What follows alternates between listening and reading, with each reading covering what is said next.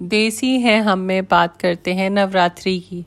नवरात्रि की नौ रातों में तीन देवियाँ, महालक्ष्मी, महासरस्वती और महाकाली के नौ रूपों की पूजा होती है।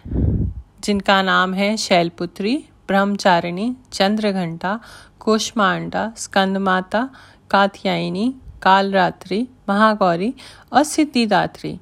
अगली बार बात करेंगे इसकी कथा की।